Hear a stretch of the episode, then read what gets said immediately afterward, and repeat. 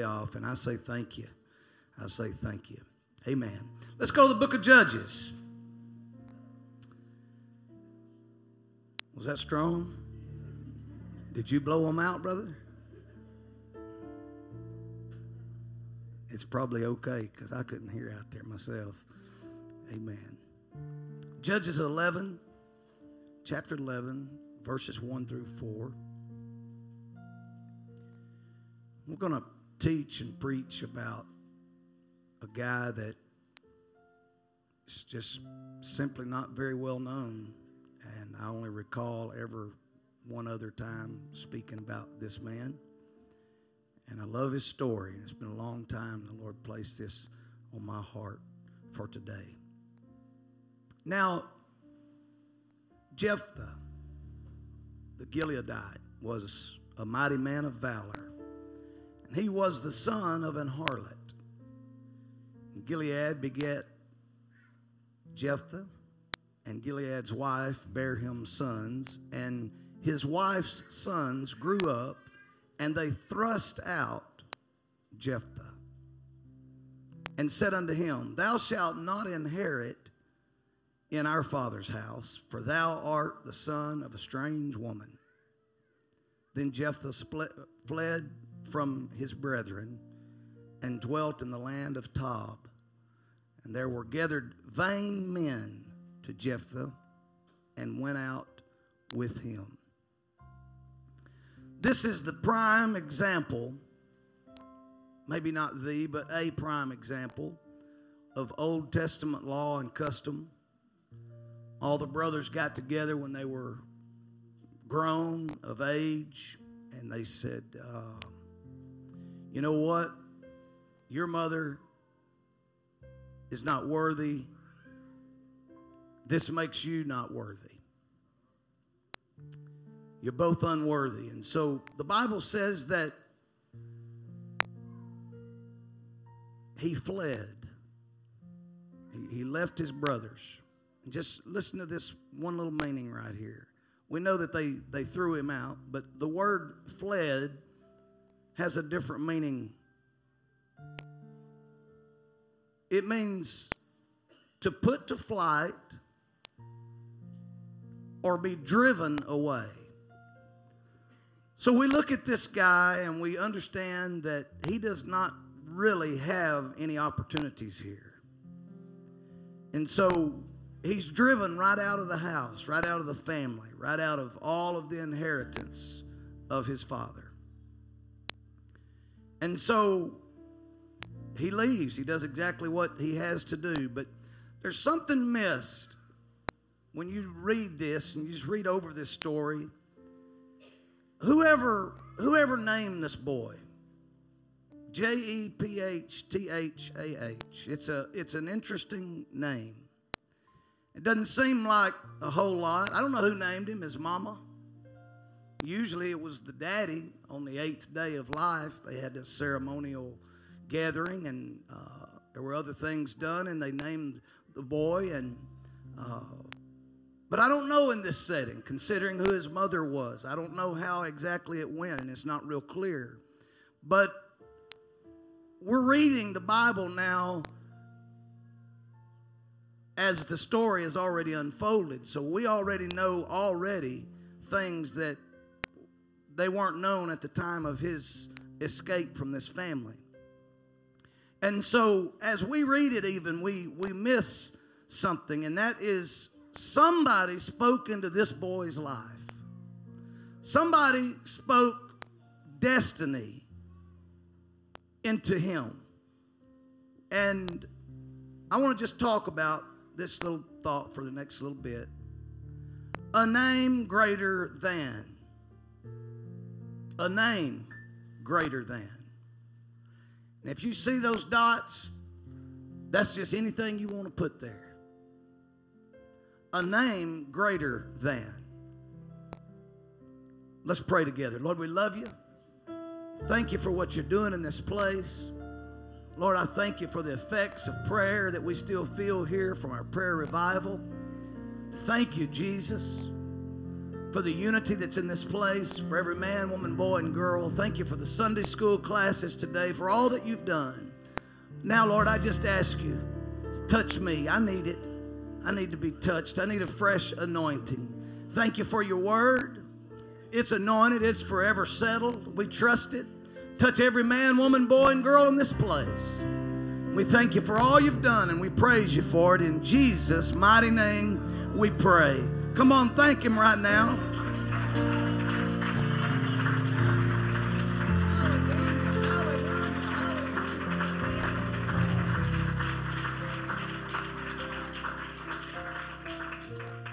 God bless you. Thank you for being faithful. You may be seated. It seems kind of simple enough to me that uh, coming from this Old Testament story of this uh, embattled woman who has uh, lived a life uh, full of immorality and uh, all types of problems and struggles that uh, on any number of occasions could have had her killed. And uh, so we, we think about uh, this type of a setting. We think about this lady. It's an Old Testament law, some of the things that she was doing and who she was connected to uh, could have had her killed on any given day. You know, the laws of Scripture and the laws of family and the, and the laws of spirituality, uh, they, they always proclaim death when we do wrong. I mean, that, that's, a, that's a biblical picture. We see it, we read it, we understand it. But this boy is born into this setting, and he cannot change who his father is, no more than you and I. He cannot change who his mother is, no more than you and I. And he is raised up in this family of what we'll call blue bloods. They had the same family. They were they were all they felt like unity or something. And and so they look down on this boy and they say your your mother was a nobody. She was a sinner. She was a uh, undeserving of of anything. And when this is all settled, we want you to know that you are not our brother. You do not belong here. You may never have any inheritance from our Father. When He leaves this world, you will have nothing from Him. And better yet, get out of this house, get off of this property, turn in the keys. It's stout. You got to read it. You got to read it. It's, it's stout. But what they did not know is, or what they had not been uh, uh, willing to admit to this point is his name means God will set me free. I want to tell you something. I don't care who your mama is. I don't care who your daddy is. I don't care how much money you got, where you come from, what you look like, what language you speak, what the tone of your skin is. It don't matter any of those things but what does matter is if you've already got a promise and a destiny in your mind and in your heart and applied to your being, it's going to be all right. It's going to be all right. So let's just look at this. Here's this guy. He's unwilling, but he's got a name that means God will set me free. It doesn't make any sense now that they take this boy and throw him out and say, You go figure it out. Most of all, the Old Testament laws and privileges and customs carried throughout time and into the life of Jesus. It, it was why uh, the, the religious people of the day, the Pharisees and the Sadducees, and, and the people that uh, were very accustomed to a certain type lifestyle, it's the reason they hated Jesus. It's the reason they called him a blasphemer because he was preaching something else. When the law said death, he said, but there can be life. And that crossed their religious thinking. Sometimes you can get caught up in religious thinking and nobody around you can be saved. I know people that have been so religious all their life, when they got old enough, they realized they couldn't even be saved. Walked away from it all. That was religion, that wasn't experience. So, the entire Old Testament, I say the entire, a vast majority of these things are brought over into the time of Jesus. And then, although it doesn't say this uh, clearly in Scripture, into a time that we call the grace dispensation in, in the book of Acts, and where people are filled with the Spirit of the Lord for the first time, and they no longer have to go to a priest or a prophet or behind the veil to ask forgiveness. Many things change. The Bible said Jesus didn't come to destroy the law, He come to fulfill the law. Watch this. So, if a woman was found in adultery or in any kind of an act, the law said she had to die.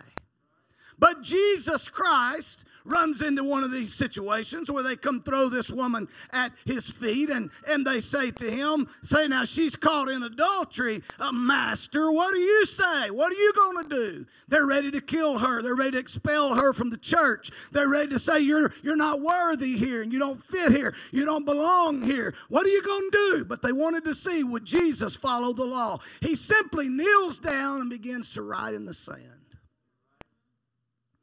What happens at that moment is pretty incredible. Because everybody that was accusers walked away. Could it be that the Lord began to write their names in the sand and the sins they committed? Could it be that he looked at some of those guys and began to write dates where they had been visiting her? He didn't have to say nothing. They were looking for somebody to kill. They were looking for somebody to destroy. They were looking for somebody to apply the law to. Jesus was looking for somebody to set free. See, that's the difference. When Jesus come to fulfill the law, the fulfillment of the law is freedom. The fulfillment of the law is hope. The fulfillment of the law is eternity with Jesus Christ the fulfillment of the law is being filled with His Spirit and being led by Him. Ah, y'all help me now. Watch this. We get to the New Testament. Jesus deals with that lady. And then when we get to another place, the Bible says that when sin is finished, it brings forth death. And after death, the judgment. Folks, that's the Bible. And that's that's a fact. That's truth and that's law. But let's not let's not forget that's not the end of law. Just because in the beginning, if you committed a sin, you, you had to die and pay for your sins, lost for eternity. The finished law is at Calvary. The finished law, the completed law, the settled law is on the day of Pentecost. It's in the baptistry in Jesus' name. It's at an altar repenting of our sins because what happens is we learn how to embrace and love the law to where the law don't kill me anymore. Now the law spares me. Watch this. Come on. See, some of you are, are, already messed up a little bit, but let me tell you the Old Testament said that lady had to die. Jesus said, no, she's going to live. The Old Testament said that if you sin, you're going to die. The New Testament said if you'd repent and be baptized, the same law that would have killed you is now the law that'll save you. I want to tell you something. There's a name greater than any of our sin. There's a name greater than our sickness. There's a name even greater than the laws that we have set about ourselves. Psalm 103 and 11 and 12, the psalmist said, For as the heaven is high above the earth, so great is his mercy toward them that fear him. As far as the east is from the west, so far has he removed our transgressions from us. I want somebody to hear me right now. Somebody that feels unworthy, somebody that feels second rate, somebody that feels like a grasshopper, somebody that feels second class, somebody that feels like a little bitty person among a bunch of big old people. I want you to hear what I'm preaching preaching to you right now. The Lord Jesus Christ has a name that's greater than your insecurity. He has a name greater than your depression. He has a name that's greater than your spiritual oppression. He's got a name that's greater than your battle, greater than your struggle, greater than your fear, greater than the fear of losing a loved one, greater. Somebody needs to hear me right now. Somebody needs to hear what I'm preaching right now. There's a name greater than what's bothering you. Watch this. Watch this. The law says a man with infirmity can't even go to the church. That seems all backwards from nowadays. But listen what it says in Acts 3 and 1. Now Peter and John went up together to the temple, they, to the temple in the hour of prayer, being the ninth hour. And a certain man, lame from his mother's womb, was carried, whom they laid daily at the gate of the temple, which is called Beautiful, to ask alms of them that entered into the temple, who seeing Peter and John about to go into the temple, asked alms. He was a beggar. He's asking for money.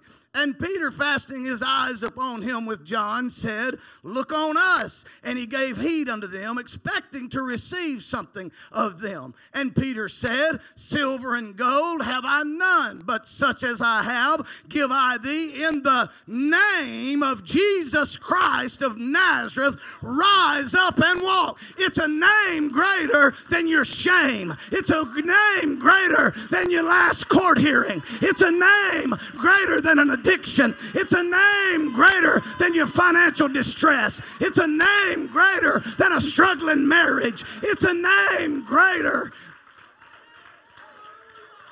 Come on, hear me.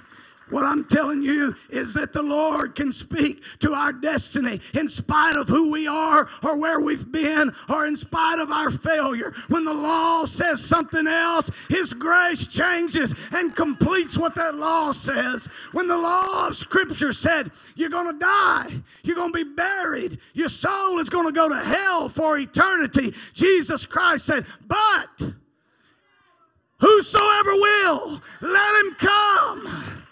Come on, somebody needs to hear what I'm telling you. Absolutely. The law applies to the guilty. Then what changes? It's once we come in contact with the Holy Ghost that our guilt is clean. Our repentance wipes off our sin sheet. And God rewrites an old story. Why? Because there's a name. I want to tell every man, woman, boy, and girl in this place. I don't care what they called you in school. I don't care what they called you when you were an inmate. I don't care what they called you at home. I don't care what your family calls you. It doesn't matter what your DNA says. There is a name that can be applied to your life that's greater than any possibility, problem, or probability that ever will you're not hearing me. See, some of you have pray for blessing, but you got to get a hold to the name. Some of you pray for healing, but you got to get a hold of the name. I come to tell somebody today we have a name greater than our sin. We have a name greater than our circumstances. We've got a name greater than a doctor's report. We've got a name greater than war. We've got a name greater than a pandemic. We've got a name greater than a sickness. We've got a name.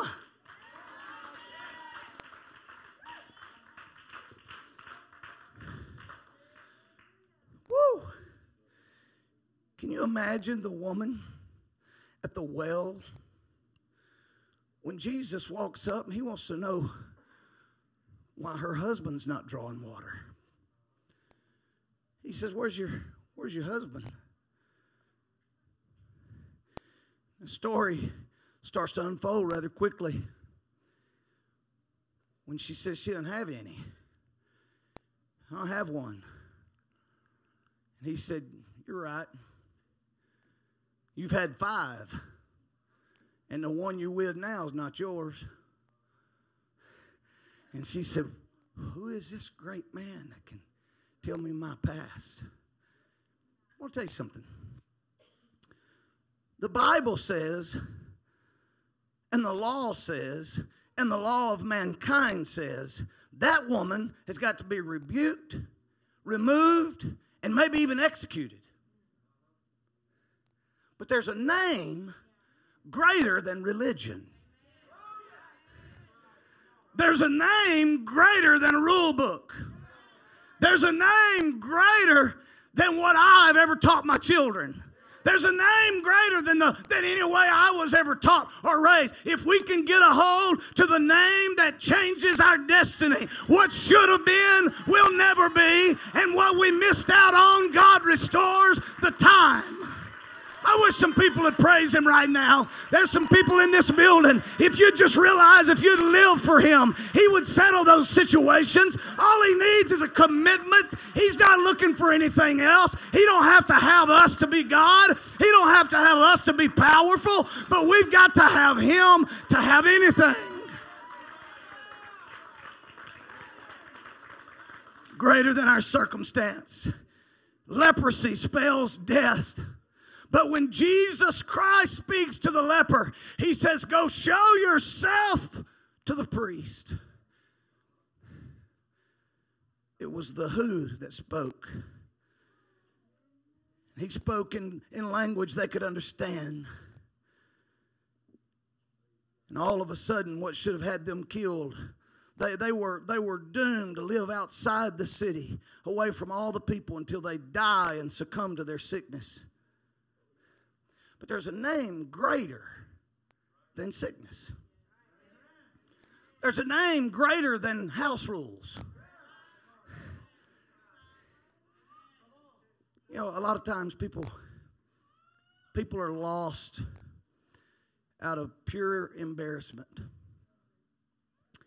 I, have been that that guy, and I've known those people lots of times that just made a mistake, dropped the ball, had a failure, maybe had a colossal failure. But at the end of the day, do you really believe in Jesus Christ? Or was you just pretending? We all right? Do you, do you really believe there's a name greater than that failure that nobody knows about or that one that become public conversation. There are people, there are ministries, there are teachers, there are singers, there are songwriters. There are lovers of souls that are just sitting on pews all over the world that just need to understand there's a name that'll save you. There's a name that will deliver you. There's a name there's no other name given under heaven whereby men must be saved. Are you hearing me? Is there anybody in here that prays in the name that I'm preaching about? Is there anybody here ever been baptized in the name? Is there anybody here dedicated your children, had your marriage prayed over, anointed your house or your car or your circumstances? You made sure that when you're buried, you're buried in the name. There's a name that's greater.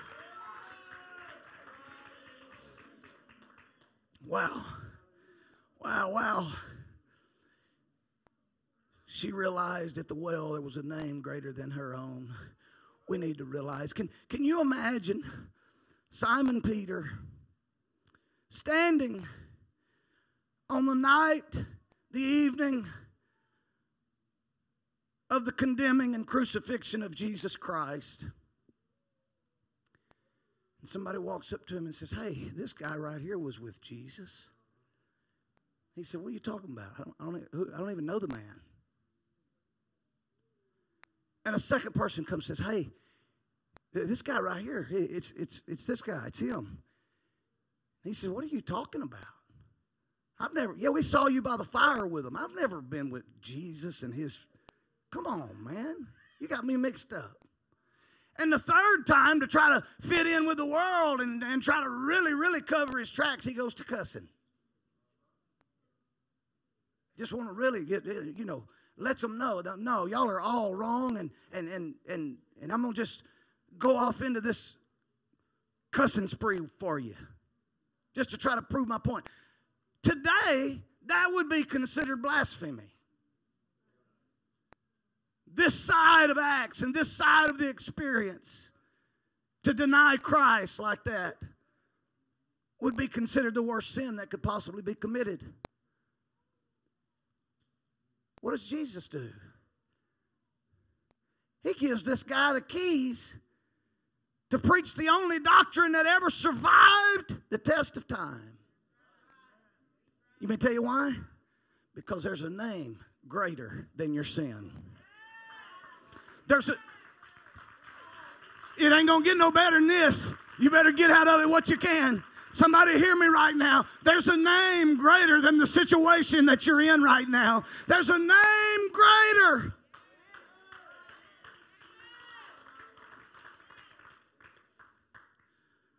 On several occasions, evil spirits came and they tried to get in the way of the things that the Lord Jesus was doing into the flesh. But every single time, evil would hit a stone wall that said, Not here.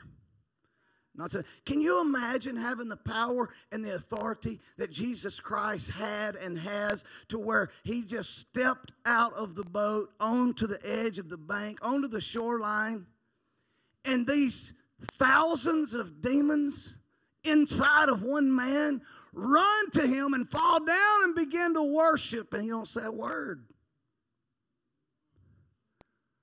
Let me tell you why.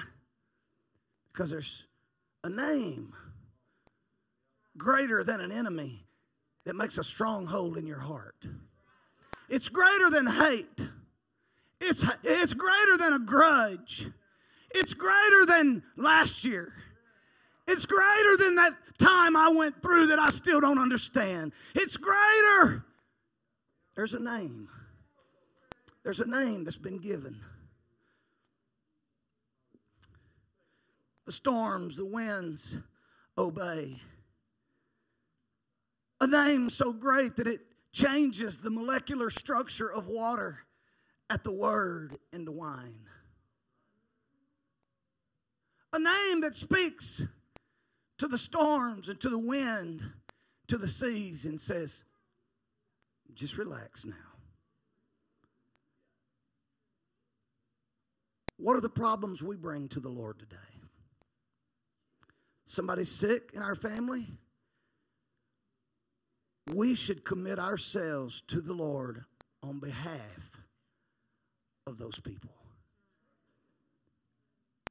and go all in. He, he's, not, he's not just a God that says, hey, swing by every now and then and pick up a blessing. He's a God that says, if you'll just live for me, some of these things you'll never even be dealing with. Because the name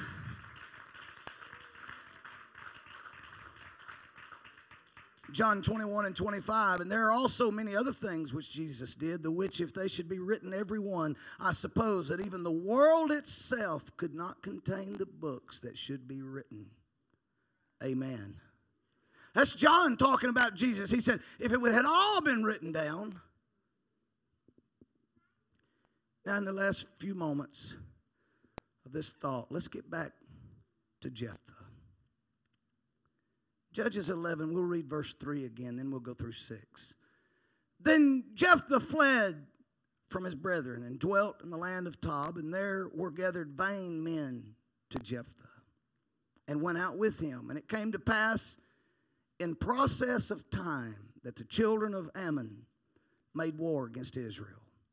And it was so that when the children of Ammon made war against Israel, the elders of Gilead went to fetch Jephthah out of the land of Tob. Isn't that interesting?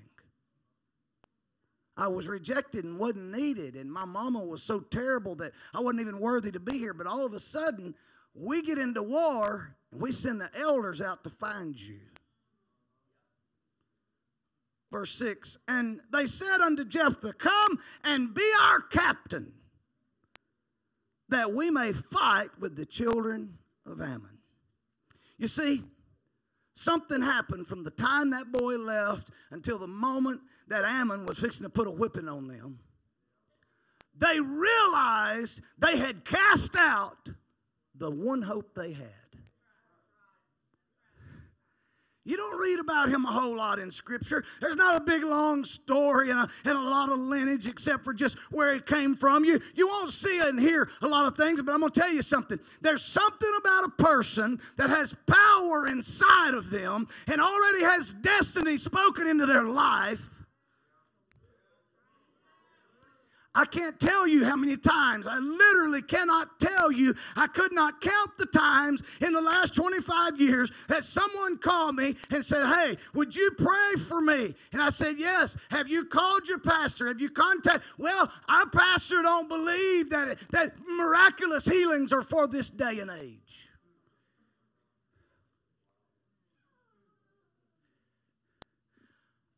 I don't think I could go sit and listen to a dead message.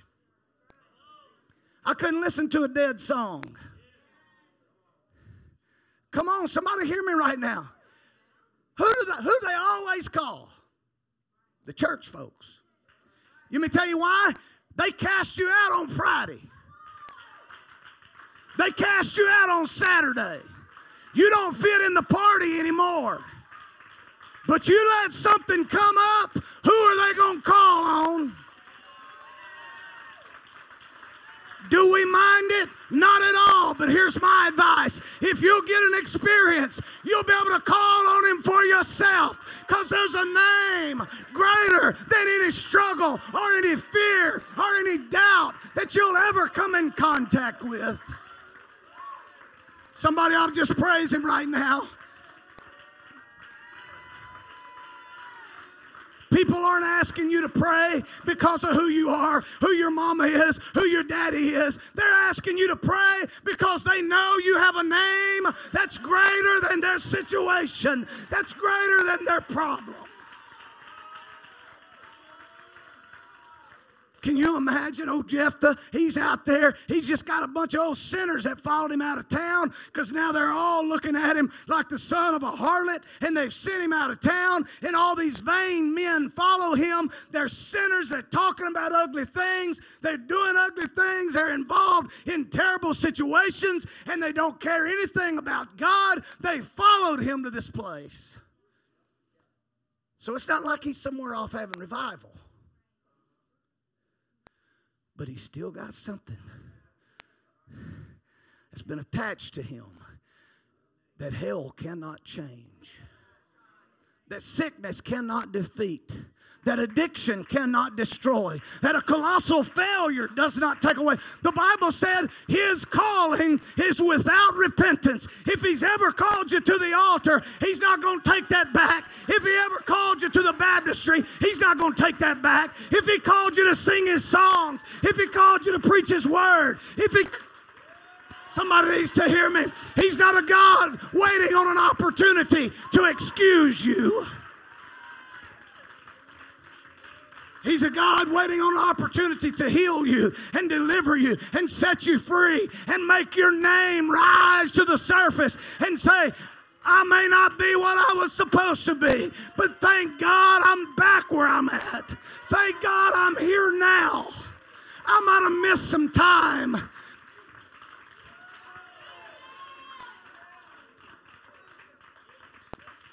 This guy, he comes in and he helps them and leads them, and everything good happens. And he just kind of rides off into the sunset.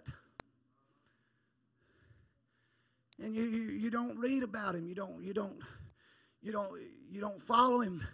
You don't try to keep up with his life and his children. I mean, it's not like it's David or or or Jonathan or Elijah or Isaiah or Daniel or somebody, you know, where you just just keep longing to I mean, he, he just he just comes in there and he says, "Yeah, okay, I'll be the captain, and uh, so I'll, I'll, I'll come do your dirty work for you." And we come in here and whipped them up.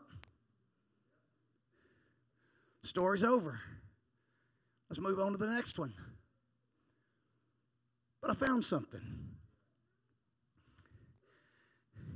You go all the way, some two millennia and you find yourself in Hebrews. And there's a chapter called a chapter of champions, where all the greatest men in the history of history, their names listed there. Don't let this slip by you. Hebrews 11 and 32. And what shall I more say? For time would fail me to tell of Gideon and Barak and Samson and Jephthah.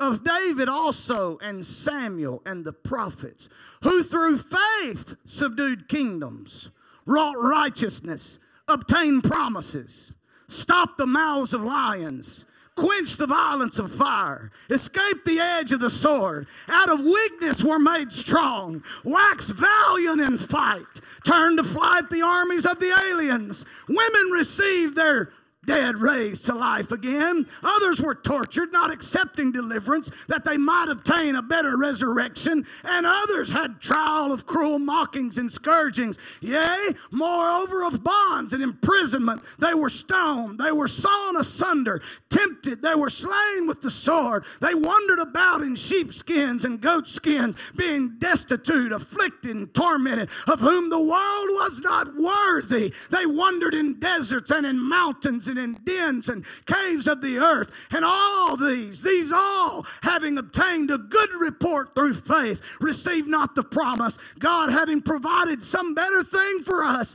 that they without us should not be made perfect.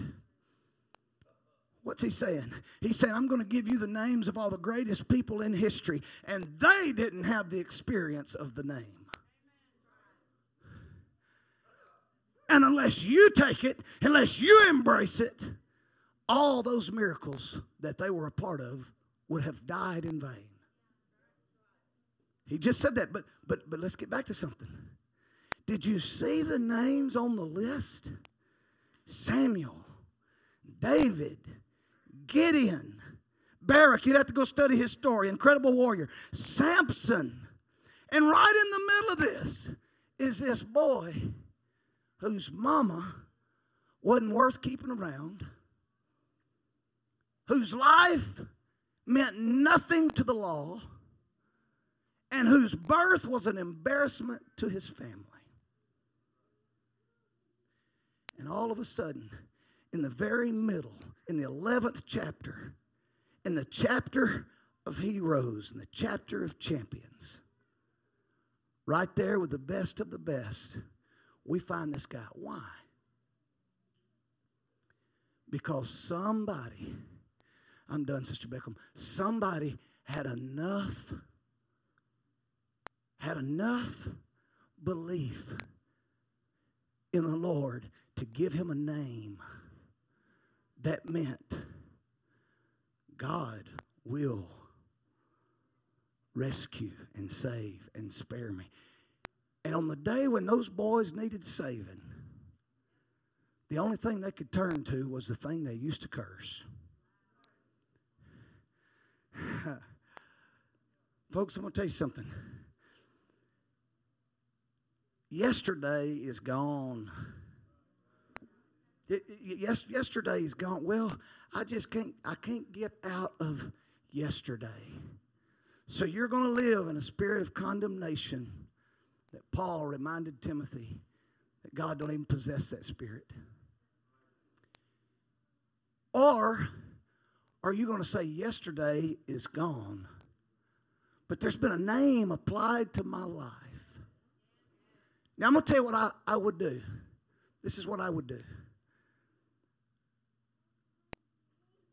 If I hadn't taken on the name of the Lord Jesus Christ in water baptism, I would do that today. I want to tell you why. Because once you take on his name in water baptism, then you start having the rights of the Father. Let me just explain something real quick. There's an old will, it's called the Old Testament, and there's a new will, and it's called the New Testament. What is a will and testament?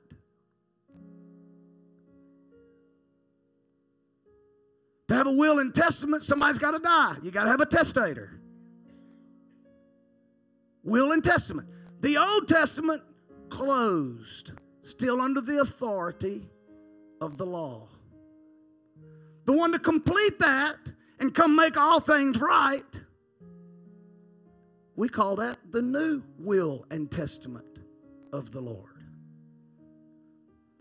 But before you can have a will and testament, somebody's got to die. In the Old Testament, it was a ram, it was a bullock, it was a goat, it was whatever. But in the New Testament, who died? Because he said, if the blood of a goat or a bullock could roll the sins away for an entire nation for a year, what more could the blood of Jesus Christ do for humanity's eternity?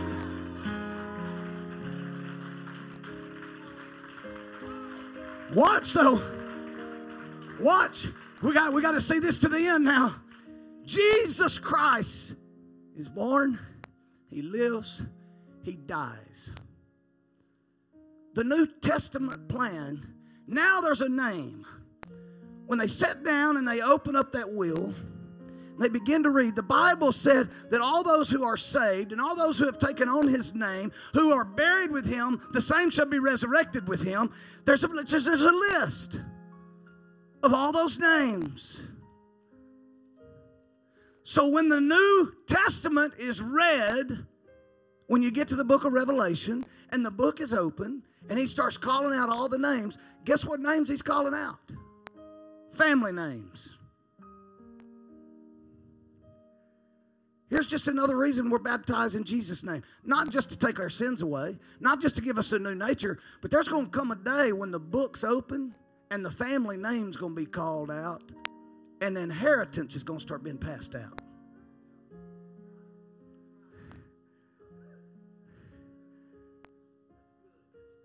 See, if I show up at the will and testament and reading of your family, I'm not going to be listed there.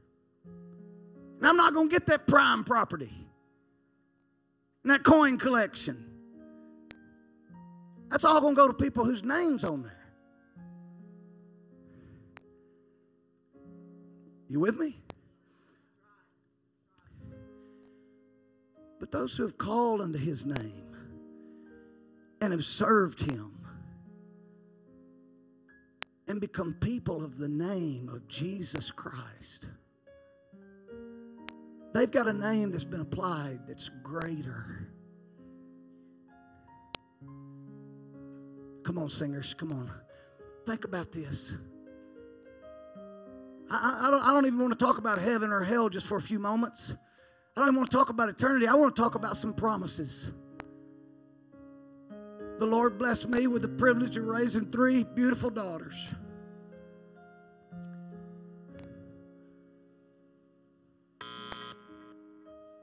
And those girls could come still today and say, Daddy, I need, and my heart would pick up a beat before they ever got finished.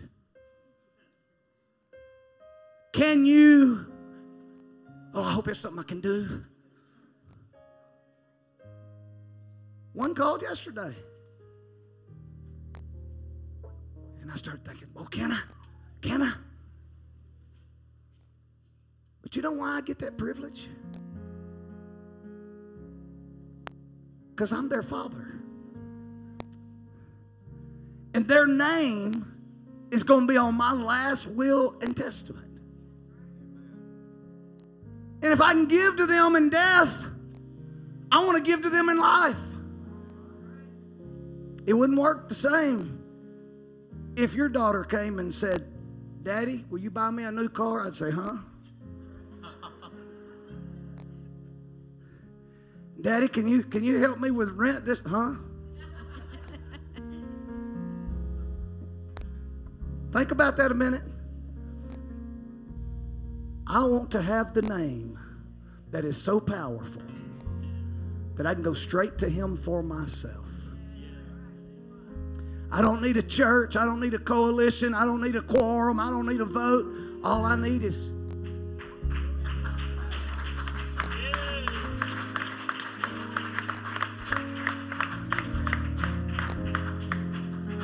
And a whole lot like Jephthah.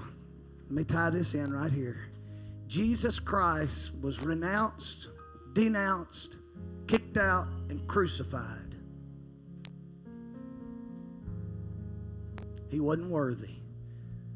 His mom and daddy wasn't married when they found out that he was coming along. And he was judged for all the wrong reasons, never having been given a chance under the law.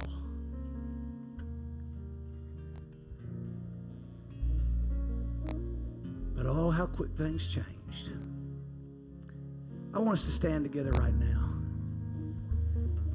I just wonder if there's anybody in this place been praying about being baptized, being rebaptized, anything you've been praying about, adding the name of Jesus Christ to your experience. I could not I could not encourage you more than to do that today. Yeah, we've got clothes, we've got a towel, and we've got warm water. You can't be like the guy in the in the in the New Testament that said, "Well, I, I won't be baptized, but there's no water." Yeah, there's some water. But I just wonder how many people would just submit their lives to His name and to His will and to His ways. I wish we'd just come to this altar. It doesn't matter if you kneel, if you stand, if you bow your head, if you raise your hands. I wish you'd just come as a, as a sign of committing your life one more time. Because there's a name that's greater.